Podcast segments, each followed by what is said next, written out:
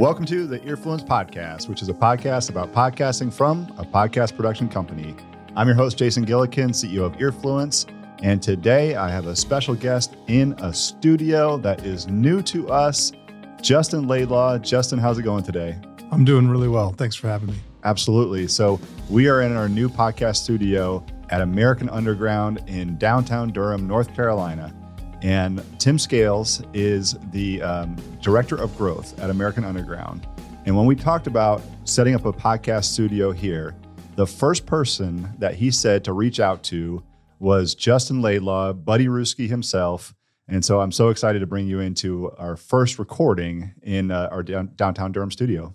Yeah, this is this is great. I've I've been dreaming of this uh, this moment for a long time, having a studio podcast studio in American Underground. Uh, so this is it's great to be here on the show and, and get to experience this firsthand. That's awesome. So what we're going to talk about today is the Durham community to uh, for a little bit, and then also just how podcasters can get involved with their communities. And because you've done such a, a great job of that, can you talk about your podcasting journey to start off with in the Buddy Ruski show? Yeah, absolutely. Interestingly enough, my podcasting journey started in 2014 and it's centered around Durham. So those two ideas uh, have been working in tandem for some time. I had started blogging some. Uh, I had a, a, regular column with a local online magazine here called Clarion Content, run by Aaron Mandel. He and I decided to to start a podcast uh, just because we felt like it was an opportunity to try different mediums. You know, podcasting was not super new then, but still pretty a pretty new platform, and we were both interested in, in media and journalism, how it was evolving, but also how Durham was changing at that time. And so we decided to do a podcast together. We did about 15 episodes. Um, those are still up. I believe they're on SoundCloud if folks want to check those out. And yeah, it was a really cool opportunity for me to branch out. I'd mostly been writing at that point. I had just started at North Carolina Central, uh, was going to school there for communications. And so, yeah, it was a, a great experience. And after that, I knew that I wanted to stay in podcasting. It, it, was a medium that felt comfortable. I was learning to have my own voice within that space. Uh, my dad, when I was growing up, was a, a, DJ. He did student radio when he was in college at Central. He was a DJ when I was growing up. So I listened to him a lot on the microphone at proms, at, at school dances, all these mm. things that he did. And part of that presence, I think, was inside me somewhere and it just needed to be unlocked. And I think doing that first podcast helped unlock that. So I continued to be interested in the space. And uh, I think it was November 2018, I recorded the first episode of The Buddy Ruski Show with Nick Wallhauser, who uh, is one of the folks that runs uh, Roundhouse here in Durham. It's a DJ collective and record label. So yeah, it was it was awesome. I, I think you know in 2018 I was coming out of working uh, at Runaway, uh, the local clothing business, full time.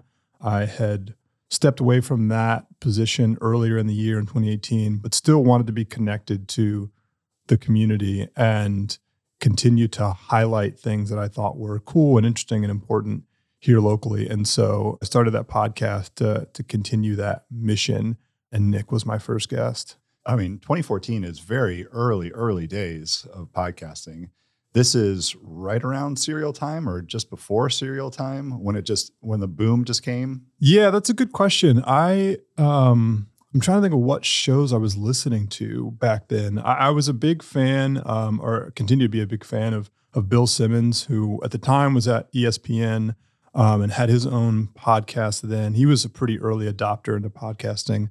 Maybe the New York Times had the daily at that point. I don't know. You're right though. I mean, it was it was early. I don't have a uh, my finger on when Serial was, but it was definitely yeah. early on in, in, the sort of mass adoption of podcasting. So Bill Simmons, I mean, I listened to him too, and was listening to him back then. That guy is so remarkable. He seemingly has all the hours in the day to do everything. I don't get it. Like it's it's frustrating that he's like all he knows everything about NFL, everything about the NBA, knows a little bit about, about some other sports. he says he has time to watch all these movies and watch all these shows and binge all these shows. And yet he runs a company that was just sold to Spotify for $200 million or whatever it was. I'm like, what in the world, man? How do you have the time for all this stuff? Yeah. Yeah. I think it's it's interesting you say that because I've been thinking a lot about that too myself. You know, as I'm hoping to grow uh, this the podcasting wing of of what I'm doing, uh, continue to write, get interested in other things. It, I, it's really just learning how to be efficient with your time, but Yeah. also, you know, I'm sure there are tons of people behind the scenes that that work with Bill, and uh, and even you know something I've admired of of his. is I think he has a pretty good eye for talent. Right. Um, you know, there are a lot of really cool podcasters on his platform, folks that I still follow uh, to this day. So I think that that's something that I almost more than his individual output is just having a- an eye for talent and an ear for talent. And I'm hoping to maybe do some of that here locally as well. That's awesome. You're absolutely right because uh, I listened to um, Mallory Rubin and Jason Concepcion their show on uh, on on Harry Potter. Actually, Yeah. so they do binge mode on Harry Potter and, and Game. Probably my favorite podcast ever. Binge Really? Mode. Yeah. Oh I, my I think uh, Jason in particular is somebody that I really look up to in the industry. Yeah, yeah, uh, amazing. Like they are just heart and soul into those programs, and the preparation involved is just amazing. And so, yeah, you're right. The eye for talent. Bill Simmons has that, Yeah. for sure. But going back to 2014 in in your show, you mentioned that it was involving yourself in the community and you know talking about Durham, and you did 15 episodes or so about that. So, what were some of the ways that you were able to, through your podcast, involve yourself in that community? Yeah. So around that time, I was still pretty early on with the clothing company um, that had started to pick up a little bit of steam, but was not my full time job just yet. And I was spending a lot of time connecting with folks in the arts community. I kind of found my way through Clarion content in these different spaces and was meeting a lot of people in arts. Pierce Freelon, uh, Professor Toon and the Real Law, Lila was a big band back then. There just yeah, were a lot of folks sort of in the arts, and then you know gallery owners like Laura Ritchie with the Carrack. So I just I, I saw this opportunity to really understand what was happening in my hometown. You know, I was born and raised here. I didn't go off anywhere for college. I did two years at, at Durham Tech Community College and then two years at Central. So I've been in Durham pretty much my whole life and just felt compelled to want to continue to get to know it, to give back to it. And writing and doing media felt like the way that I was going to be able to do that. And so, yeah, I spent a lot of time at shows, connecting with folks, at art openings, um, at new restaurants. Just that was what sparked my curiosity. And, uh, you know, growing up here, I had a lot of people uh, that helped sort of nudge me along or like give me a support that I needed at various times in my life. And so I think as I got older, it felt almost like I had uh, it was it was my duty to give back to Durham in the way that Durham had given to me as I was growing up. So so the, the writing and the and the media really came from a place of wanting to like give voice to people, not who were necessarily voiceless, but just like had interesting stories to tell um, or were doing interesting things. And I had this opportunity to do that through my work. And so it was um, a great way for me to feel fulfilled in many ways and also to help shape this new Durham that was taking place in 2014. Yeah. Tell me what the ask is like for people to come on your podcast. And, you know, you, what I found is people love to hear themselves talk. And it's easy enough to ask people and get to those people that you wouldn't expect to be able to get to by saying, Hey, do you want to come on my podcast? Um, but you've got a very set mission for the podcast in 2014 and, and then the Buddy Ruski show now of, you know, making sure that you're getting the stories out there about the people in Durham and in the triangle. So tell us, what, what does that ask like, um, you know, when you're researching these people and, and finding the right people to talk to?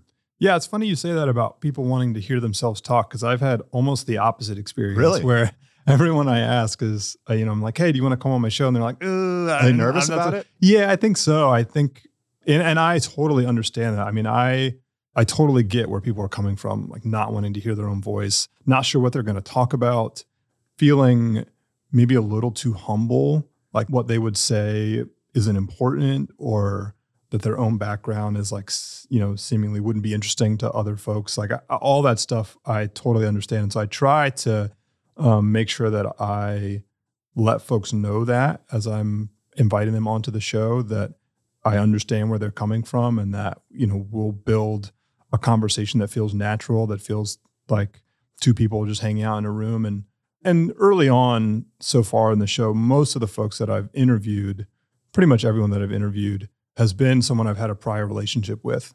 There's a little bit of a rapport there. They know I'm not going to come with any like gotcha questions or any anything like that. Um, but yeah, it it is interesting to think that there are definitely people who love to hear themselves talk, but most of my guests haven't been that. I don't know if it's an artist thing or or what, but I think you know podcasting and and getting on a microphone is still a pretty new mm-hmm. Phenomenon. Uh, I think social media has made folks slightly more comfortable with hearing themselves, seeing themselves, that sort of stuff. But when you're in control of it, there's a there's a comfortability there um, that you lose a little bit when you're going on someone else's platform or you're someone else's you know behind the camera and so yeah there's a, a bit of a um a hurdle there but for the most part folks have been awesome on the show it takes a little bit of time before we hit record just to kind of loosen up and then uh, we hit the ground running and, and yeah. it ends up being great so one of my favorite expressions is um, record drunk edit sober and that's something that you could use and you listening to this can use as well for any of those guests that might be a little hesitant uh, about what they're going to say is that you can be totally loose in your recordings and you can say whatever it is that you want because you can always edit sober. And so like you can rest assured the guest like anything if you're stammering, if if it just doesn't work out, tell me afterwards, we can always edit it out, but you can be loose in the in the recording. And you don't really have to be drunk, but you know, if if your guest sometimes needs a, a glass of wine or a beer or something to loosen up, sometimes that happens.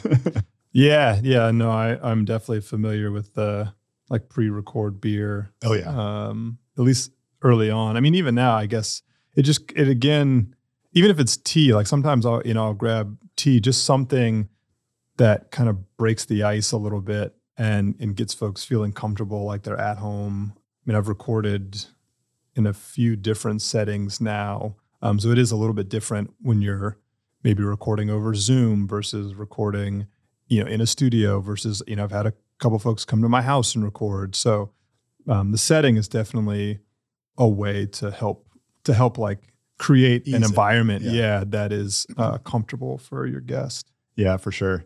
So I want to talk about Durham specifically, and we'll get to that in in just a second. But what are some of the cool things that you've been able to do with podcasting, with your media presence um, in your community um, that you know you wouldn't be able to normally? So I did a show. This was 2021 in July of 2021. We did a. I did my first live show um, for Buddy Ruski. Um, I I worked with uh, DJ Rang, who a lot of local folks will definitely know. Oh, I know Rang. Yeah, he's yeah. he's a pretty prominent DJ here in the in the Triangle community, and so I worked with him. This was kind of in that weird. Lots of folks had gotten vaccinated. We thought maybe the pandemic was over space. that couple months where it was like, okay, it's cool to you know sort of be in crowds again, and so we did a show together. Um, I kind of opened a night of dancing with this panel discussion with a few folks, and we talked about sort of what's happening in Durham, what's happening in the arts community here, how can people support the arts, all that sort of stuff, and, and, it, and it was great, and I hope to continue to do more of those. So, kind of tapping into that, uh, like community forum uh, space has been cool because I think that that is what folks will you know, whenever sort of we get on the other side of of the of what's happening now with the pandemic, that they'll want to reconnect with their communities, and so those live shows I think will be an opportunity to do that. Outside of that, it's just given me a way to stay plugged in to my community. You know, as a um, when I'm doing research for guests that I might want to bring on, or when I actually have a guest on and I need to do pre-show research. Um, you know, if they're a musician, I get to just like sit with their music and listen and dissect it. And Cameron from uh, Roundhouse, he goes by Foot Rocket. Um, you, you all should definitely check out his music. I had him on my show and we got to really like dig into his album and I got to play a snippet of some new music before it was released on the show, which is like, oh, that's amazing. Yeah, you know, it's one of those things that you see people do when you're you're coming up in the industry, whether it's on a radio show a podcast or something like that, and you're just like, man, it must be so cool to like be the show that they they do that kind of thing on. And uh, so to have that opportunity just made me feel like I was headed in the right direction. And um, yeah, it's it's I think it will continue to open doors. I, I interviewed. I was having trouble remembering who it was beforehand, but I did uh, interview Terrance Ruth, mm-hmm. who's running for mayor in Raleigh, and uh, he was somebody who I didn't have uh, sort of any prior relationship with beforehand, and and that was a that was a fun show. It was interesting because you know it's about you know it's a, about community and politics, so it's a little bit outside of my normal my normal space in terms of conversations, and but he he was great, and it it allowed me to break out of a, a, mold that I had been in where I was just interviewing basically my friends and now is able to see okay what is it like to have somebody on that you uh, have to sort of build a rapport with in real time. Yeah, I just yeah. listened to that one. It was it was um so anybody who's listening to this, it's the the Buddy Ruski show with Terrance Ruth, mayoral candidate uh, in Raleigh, and um, yeah, great guy. Um, and it was super interesting interview there. So I'm, I'm curious to see what happens in the uh, in the fall, right? Uh, yeah, yeah, okay. Yeah. For our audience, going back to the the live show, and I I love doing live shows. Like there's just the energy about it, and with with our studio here in Durham, COVID pending, uh, we are going to do a podcast marathon in March where we'll have eight to 10 episodes back to back to back to back to back. And uh, it's, it's, we've done it before at our Raleigh Founders Studio. So much fun. We've done other events at UNC. We've done, done other events at different locations and, and Founded. Um, and there's that energy to it, and you get a crowd there and everything, and it's just something different. But for our listeners, like, how did you take the first step? Like, how do you even get started in reaching out to a space to put this on and put this event on? Like, how does that even happen? Something that I always think about, and this comes from I think being in Durham, growing up in Durham, and but also this is something we carried with us through the clothing business is just that collaborative spirit, like thinking about not just hey, can I come in and use your space to do my thing, but hey, how can we make this a mutually beneficial experience? And so, yeah, I would say if you're reaching out to a space, really think about uh, you know, ask the right questions, think about how can I create a, a, mutually beneficial opportunity here, and that's both with the the owners of the space, but also thinking about the community that you're in. You know, if I were to go into uh, like Old North Durham and do a live show, that's going to be pretty different from if I go into East Durham and do a live show in terms of who shows up and um, the types of businesses I might work with. And so I want to be conscious of that and make sure that I am still, you know, adhering to my own principles as a as a journalist, but also thinking about like how can this be how can we amplify all of our messaging and our businesses uh, through this experience. So, yeah, to me, folks in Durham are generally pretty receptive to that idea of collaboration. That was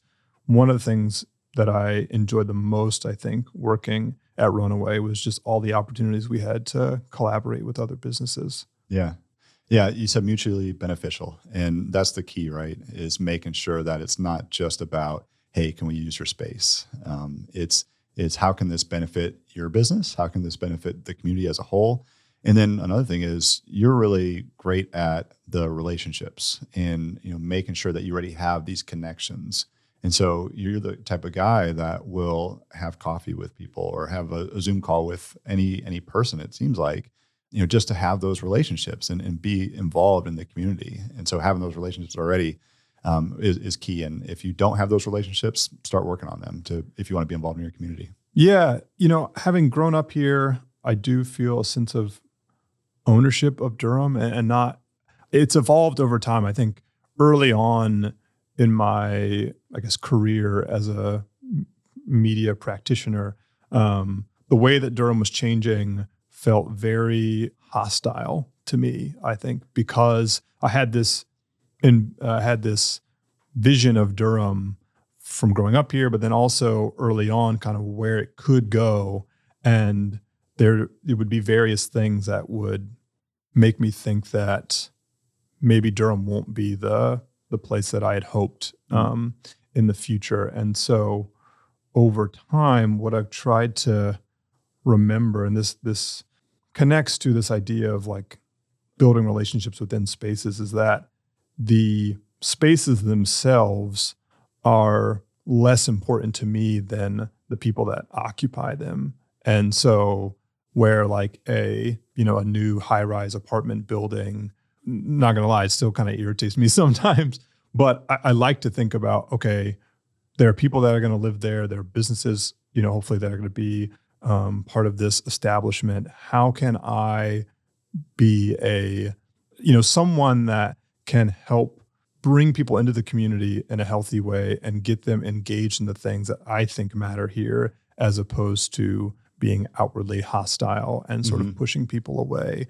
Yeah, it's something that I am, I shouldn't say I've grown out of. I'm learning to adapt my thinking in that way um, because you know i think most folks feel this way f- about their own communities is they have this they they go to a place because they uh, admire it for what it is at the time and become protective of it and so anything that feels threatening to that can be you know difficult to wrap our heads around and so yeah.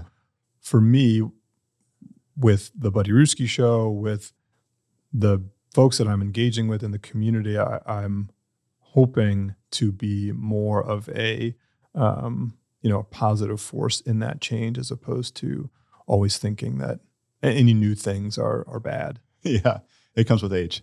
Yeah, yeah. so uh, I, I, was reading one of your blog posts on uh, buddyruski.com and you were talking about, and I didn't dig into into it too much, but you were talking about a tweet that you had sent to Austin Lawrence. Yeah. Um, and then now you're not so upset about that. Is that kind of what you were getting into? And, and Austin Lawrence, by the way, for those listening, runs the unscripted and then uh, a lot of other buildings around Durham now. Yeah. yeah. Liberty Warehouse. I think they still own Liberty Warehouse. They're building the new uh, the new tower that's going at the South Bank building. That's right. right. in Five yeah. Points. Yeah. So that was a, an interesting experience. That was kind of this was early on. I'll try to give like the 30 second spiel, but basically, this was early on in um, I think both Twitter's existence and Durham's evolution. And I think I'd seen a documentary about Austin.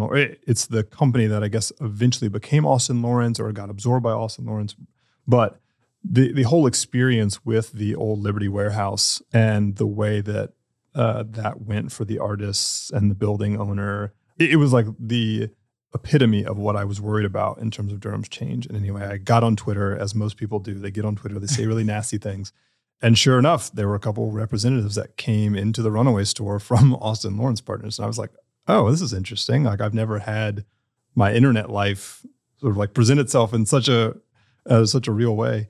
And um, so we had we had a, a healthy dialogue for a few minutes and then they left. And uh, I hadn't I, it's funny I I hadn't really thought about that experience uh, up until recently when I, I, wrote that blog post. But those are the types of things that I yeah I'm learning to uh, be more productive I think around. Yeah. That is really funny. Um, I actually know um, Greg and Jane. Okay. The, yeah. the Hills from Austin Lawrence. Yeah um, a little bit. And uh, I, if you want them for your show, I will see if I can connect you to, or that'd be great. Three to yeah, do that. I would love. I mean, that's the thing is, I'm trying to. I, I, I think my my curiosity generally supersedes my um, antagonistic behavior, and so yeah, I, I, I, for the most part, I mean, I don't want to give like a a full uh, open call. But you know, for the most part, I would I would host just about anybody on my show. Well, it's about the the discussions, right? Like, Yeah. you know, they they have their own mission um, for the community and um, what they want to do for their company. Um, you know, like uh, the the hotel that they took over, uh, and the and I don't know a lot about it. You know more about it than I do, but from what I can read in the the Indy was that it was just a, a very much rundown hotel and they made it to, to something nicer that that can be you know used and everything. But at the same time there could be a different perspective on that and a different perspective on what they're doing with the bank and a different perspective on this. So i think having a healthy dialogue around this is is really important. Yeah, that's I think that's usually the case is that there are multiple sides to the story and um, and I think that's a tension that a lot of communities face is that there are things any cause has multiple effects and so it's difficult to say okay this is going to be good for Durham or this is going to be bad for Durham often it is both simultaneously depending on who you're talking to and so there's more nuance there. And and you're right, it does come with age and experience. And I think that's been healthy for me uh, is to have that experience, having you know owned a business in downtown Durham, having worked here. I mean, I got my first internship with a company called ShiftZen was here in American Underground in 2013. So I've been sort of in and out of this building specifically for you know nine years now, um, and my perspective has has certainly changed. But I think, yeah, that when you're when you're talking about storytelling, there's always these different angles, and every person, you know, I have my biases, uh, and I'm aware of that, and I don't try not to shy away from them. But it also means that I'll have gaps in my perspective, and so um, having folks on that can fill those gaps, or that where we can have a a healthy dialogue about uh, something that maybe I'm upset about or or confused by. It, and it's what journalists are supposed to do. Yeah. Um, and it's it's hard, you know, but that's the gig, and that's again for me, my curiosity generally is what drives me more than anything. So. Mm. That's awesome. Um, so more on Durham. Like, what are some of your concerns right now? Uh, let's get to concerns first, and then we'll get to what excites you ab- about Durham. I, I think your story about unscripted hotel um, and, and redeveloping that is a good one to think about because downtown Durham for however long was basically empty. You know, most of my childhood, well, really all of my childhood, I graduated from Riverside High School in 2008, and I think the only thing that we did in downtown Durham was go to the Marriott for school dances. There wasn't a whole lot happening Wow. here. For the most part, it, you know, it was a pretty empty downtown, and so there's this tension between okay, it's it's cool to have stuff downtown now. I think about kids that are growing up in Durham and have this opportunity to, you know, you know, for instance, like uh, students at DSA, Durham School of the Arts, is is right here downtown. If they wanted to like walk to, you know, Toast for lunch, they could do that. That was not something that kids when I was young could could do. And so, to me, that is that I think that's a positive. Um, they they can walk through um, downtown and see um, different entrepreneurs that they could look up to and and speak with that are folks in their community. It's tough because I think the there are, aspects of the growth that do really excite me. There are a lot of businesses that have been created in the last decade that I have great relationships with. I think are incredible pillars of the community. You know, it's kind of hard to think about Durham and not think about them. Uh, Cocoa Cinnamon is a place that I go a lot, and I think Leon and Areli and all of their staff um, do a great job of um, being uh, good stewards of the community. And so, you know, you wouldn't have that without the growth. And so it's it's again goes back to that tension between how do we grow in a way that we can uphold our values, what we say our values are. Um, and I, for me, it becomes, I guess, more difficult when when it feels like the owners of a space are off in the distance and maybe are not as as invested in the community compared to you know having local ownership and the, you know that the like support local shop local movement has been around for some time it can be difficult to maybe connect the dots to what that actually means Yeah. for some folks. Who owns the growth? Who benefits from the growth? You know, who who are we attracting to Durham? Um, are the folks that are moving here moving here because it's trendy or because they have a certain, you know, affinity for? I don't know. I mean, I, there are, I guess, a lot of different values that I think about with Durham. That, um, yeah, I just I, I become Well, Again, curious. You mentioned values twice. Like what Yeah. what would you say are the values of Durham then? supporting folks, even if they're not sort of in your direct vicinity, like even if they don't, they're not in your neighborhood, just this idea of supporting people, getting everybody on a level playing field, making sure that we're, that all this growth isn't just raising our ceiling, but also raising our floor Mm. um, as a community when it comes to like the you know living wage. I think that's been a a project of ours as a community for some time now. I think supporting our uh, marginalized communities, whether it be our less um, financially uh, stable community members, whether it be our our queer community, uh, all those things um, come back to this idea of like support and keeping our most vulnerable in mind when we're decide you know making decisions about you know building things about legislation um, all that. So yeah it's it, it is interesting you ask that because i i there's not like a, a constitution you know there's not a written document that we're all adhering to in durham. It's community and it's community in a way that is welcoming and is supportive um, is creative. I think that was something that i always felt um, as a as a young entrepreneur in Durham was this sense of creativity. Uh, there was a a thing that American Underground helped put on. Might have been 2014, um, called Paradoxus, and it was this like arts, tech, creatives festival downtown. It only happened one year, but it was like very DIY. A few different businesses came together and to help put it on.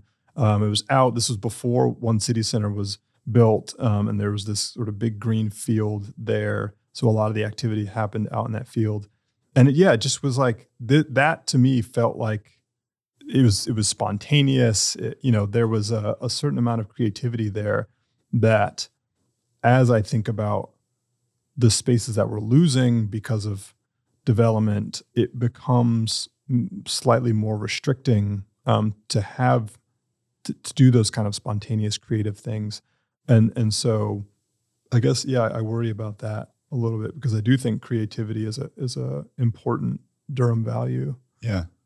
Yeah, I'm hearing values of creativity, inclusivity, and I'm hearing a concern about uh, wealth gap. So Yeah. like, and and taking money away from Durham to a degree if the the people that are owning everything are not truly involved in the community. And we sit here at American Underground, which you know is all about diversity, inclusivity, creativity, all about those things. And you know, you work at Code the Dream some, and it is it is all about um, making sure the underrepresented are are giving an opportunity to code and work on apps and all these things. And so it's different, and it's making sure that that seal that that floor is rising also. And yet, you know, we're in a building and we're at a, at a, at a business that is owned by a big conglomerate, right? It's it's owned by Capital Broadcasting. And so like it, it's hard to to juxtapose those things and figure out like is everybody benefiting from this? I think so. Um, but you know, there, it's it's tough to make sure that everybody is truly benefiting from from all this stuff. Uh, That's a great point, and I mean, I, I, we've had a, a great relationship. Um, you know, working uh, within American Underground, working with Capital Broadcasting. When I was at Runaway, we had, um, uh, I guess it was three or four nights at the ballpark, um, the Durham Bulls ballpark, which Capital Broadcasting also owns. We got to do a couple Jersey nights there, um, which was really fun. And again, it's like, you know, through those relationships, it's not about being at the ballpark. It's about working with like-minded people who want to collaborate and get into the community. And to your point about like that tension between having these like bigger entities sort of shaping a lot of what's happening here. I think about it every day, just Yeah. about, you know, it's it's it's a tension that every community has to to some degree. And for me, I think it really just comes down to like, are you willing to or how much you're willing to participate in the in sort of the greater good. And I think that it it does become easier when folks are thinking local. I mean, you know, Capital Broadcasting, uh, while it is a substantially large um, entity, is a is a local It is. Yeah. um, institution, and so they're a little more accessible than other groups that might be participating in the growth in downtown Durham. So it's challenging, but that that would be my my ask, or just like the the thought that I have often is, um, you know, how much are you thinking about participating in your local community and and what you can can give to it because um, what I worry about is using Durham more as a playground than as like a community where people live and have to you know pay bills and like raise children and and that sort of thing and there are you know stories from other communities where this kind of rise and fall has happened before and so Mm. I would hate to see that for the community that I've called home my whole life. Yeah. Durham was incorporated in 1860 something. 69. 1869. Wow, I almost got that right. Um, 1869. And one thing that's exciting is the first black female mayor was elected. Is that right? Elaine O'Neal? Mhm. Okay. That's kind of sad that it, it took that long. Yeah. but at the same time, pretty exciting. Can you talk about uh, that at all? Yeah, yeah, it is sad, and and you know, unfortunately, there are a lot of things like that where you'll be surprised and also not surprised. Not specifically to Durham, but but in general. I, I recently, um, I'm a big NBA junkie, and um, Becky Hammon, who's been a, a longtime assistant for the San Antonio San Antonio Spurs, recently got a, a head coaching job with the WNBA, and there were a lot of folks that thought she would be the one to take over for the current Spurs coach and become the first woman head coach in the NBA. And She was Um, also suppo- supposed to get the Portland job. yeah, Yeah. right. And so, um, yeah, while we we as a country think of ourselves as maybe moving in a progressive direction, there are still a lot of shortcomings there. And um, but specifically to Durham, you know, I think it's great. I, I uh, have known Steve Schewel most of my life. Um, he's been a big supporter of mine over the years, both through coaching, sports. He also uh, lives close by to me, so he and I have been neighbors for a long time.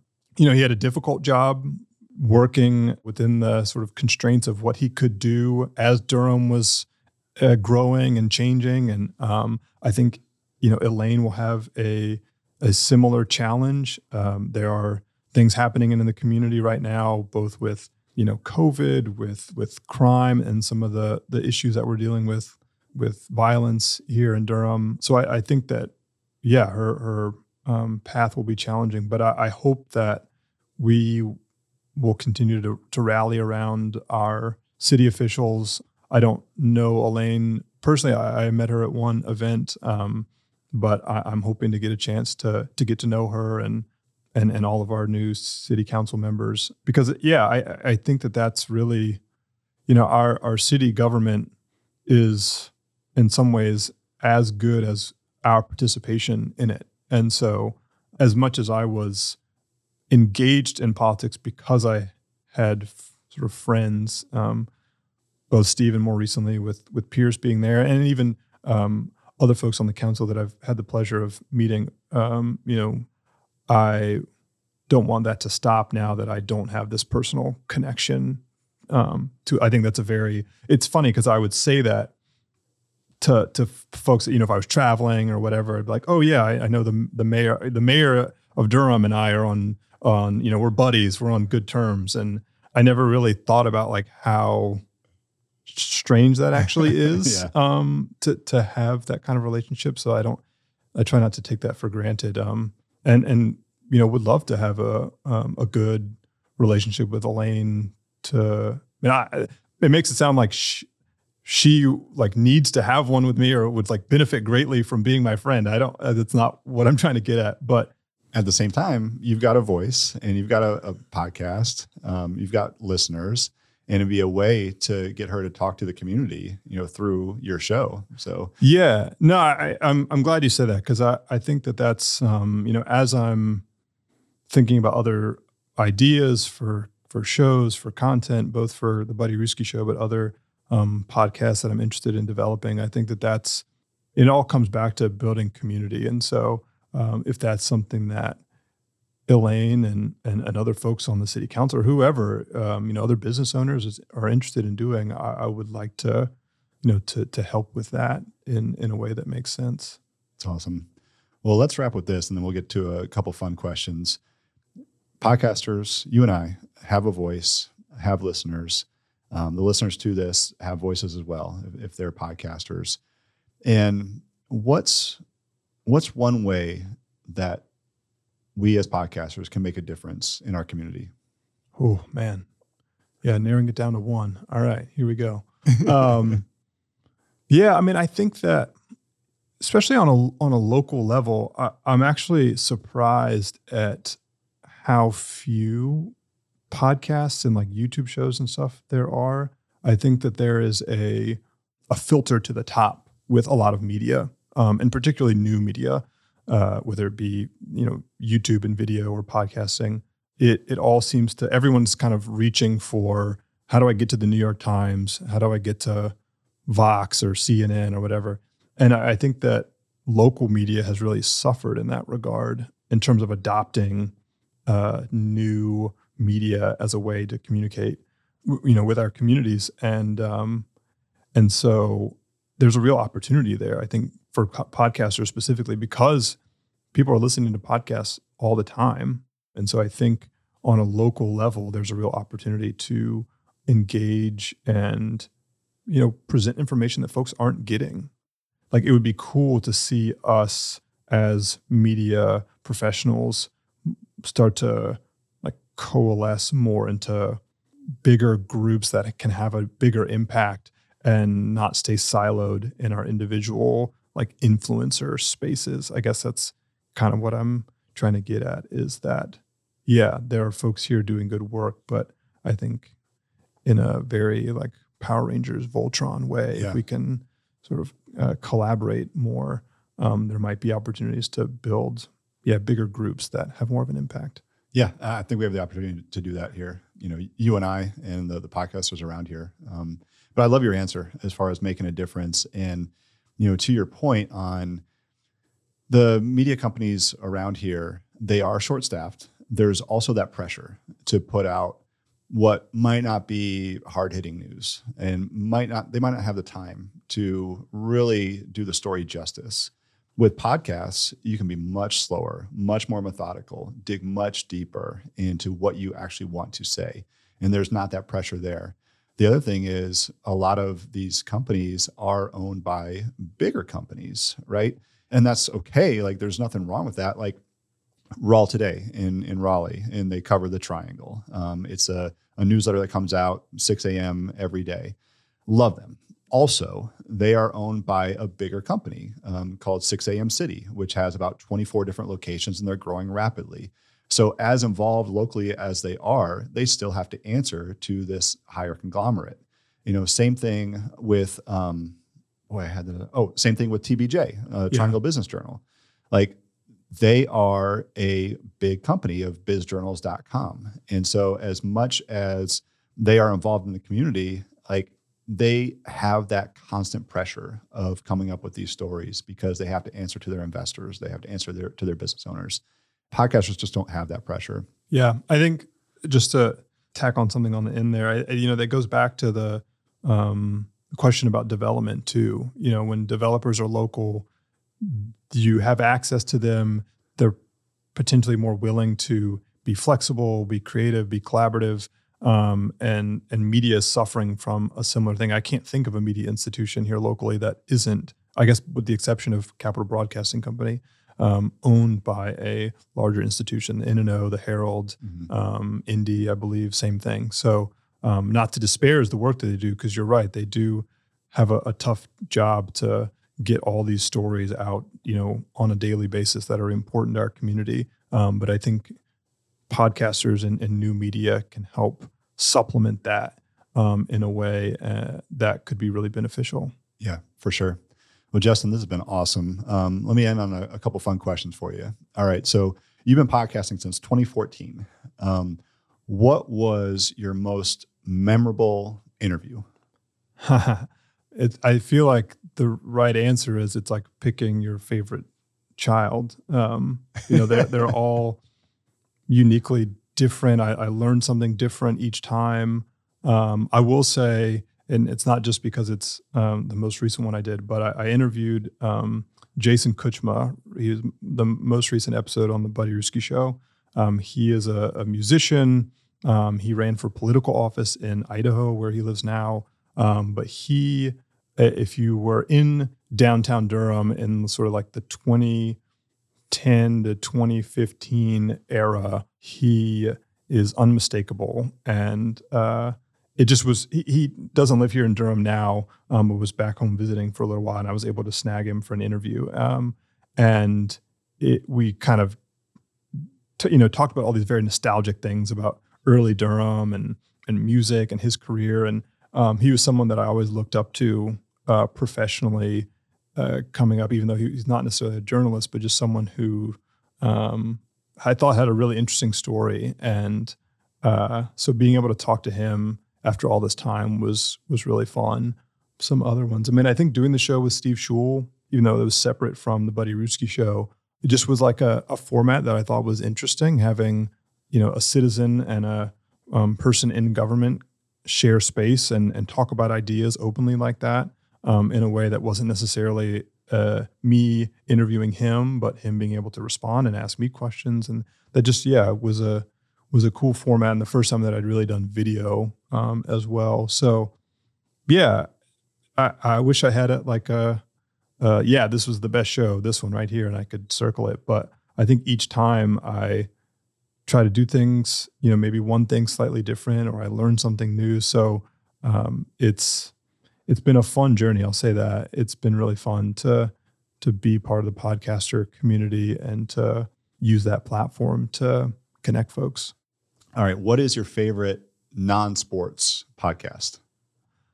Yeah, I um, that's a great question. I mean, I, we talked about it early on. I think binge mode uh, with with Mallory and Jason um, over at the Ringer. Uh, Jason's now over at, at Crooked Media. Um, What, so, what do you, do you like? The Harry Potter? Do you like Game of Thrones? Do you like yeah. Avengers? Um, which, which I mean, I. I listened to all of them. I think um, they're actually the reason that I even started Game of Thrones. I was not someone who was watching it in real time, um, but knowing, having uh, sort of known their work through The Ringer. I can't remember now if Game of Thrones was the first show they did. I think it was Harry Potter was the first version of of binge mode that they did, and um, just listening to the how they like dive really deep into the the the context of the story, how light and fun it was. I think before that, I was listening to a lot of political podcasts that you know can can t- they tend to trend dry and the subject matter can be kind of depressing. And and so hearing the kind of rapport that they had just the both it was like a very intellectual show but also very fun and the research they would do for, to prepare for the show. I just really admire that show a lot. So i even now um, will go back and listen to them uh, just like for fun to sort of examine them again just to like be in that headspace um, with them. That that's yeah will continue to be high on my list. Um, i also listen to ezra klein's show a lot. He is like exceptionally good at asking the right questions but also bringing on guests and having conversations like good honest open conversations with people that i know he doesn't agree with. Mm. and it's i mean that is that is the challenge we're all facing right now is is connecting with people you know quote unquote across the aisle that we may not have a lot in common with on the surface but he is able to yeah, get them to open up or to think differently. He he often talks about how those conversations change his mind on things, and so I, I my, early on at least I emulated a lot of my show off of his because of that mentality in particular, of being curious, being open, being willing to be challenged, um, and to and to respond um, and challenge others in a way that creates um, healthy dialogue. So, yeah, binge mode, Ezra Klein's show, um, and more recently, similar to Ezra, um, Derek Thompson, who's a writer at the Atlantic. Uh, he has a new podcast now through The Ringer and Spotify called Plain English, Oh, uh, where he kind of breaks down uh, more complex ideas uh, to, to to make them more palatable for folks. So I've enjoyed his writing for a long time. So I'm really happy to see him enter the podcasting space. And I'm actually reading his book right now, Hitmakers, which is is really fascinating. So yeah, he, he didn't ask me to plug his show. I don't know him, but but I will definitely plug his show. Um, That's awesome. I, Yeah. I have not listened to that show yet, but I've been wanting to, so I'll, I'll have to do it now. Um, all right, Justin. Last question here. Um, you've got some friends coming in from out of town. Um, you're in Durham. Where do you take them to dinner? Oh man, I love this. I love this question.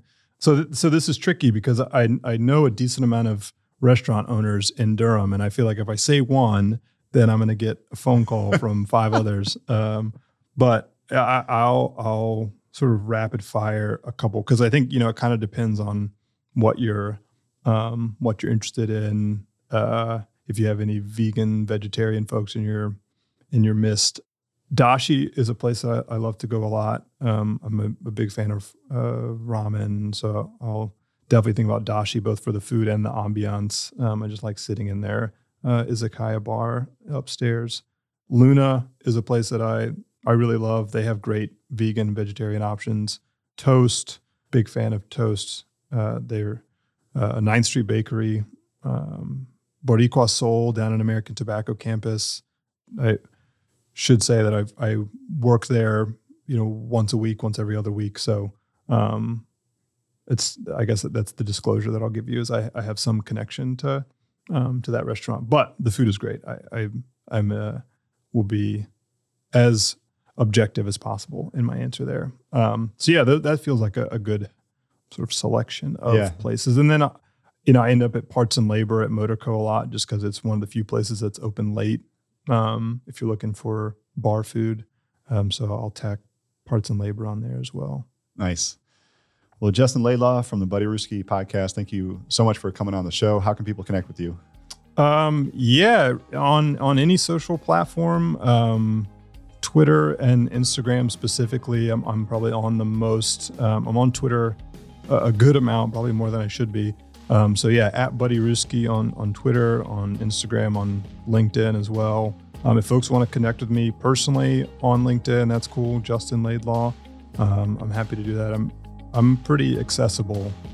And then yeah, check out the website. Go to buddyruski.com. You know, read the the articles that are up there. Listen to the podcast. Send me an email. Tell me what you think. Um, Sign I up for love- the newsletter, right? sign up for the newsletter yep you can sign up you know uh, you can sign up to be a, a supporter of the website on on buddyruski.com as well um, so yeah check me out there uh, i am working on developing a new show that um, maybe i'll premiere at the podcast marathon we'll see if i can get it together by then um, but yeah a lot of things coming in 2022 so um, hit me up on any of the social accounts or the website i'm i'm available Awesome.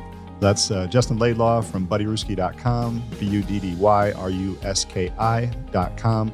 Thank you, everybody, for listening to the Earfluence podcast. If you are looking for full service podcast production or just to talk about podcasts, hit us up at earfluence.com or email info at earfluence.com. I'm Jason Gillikin, and we'll see you next time on the Earfluence podcast.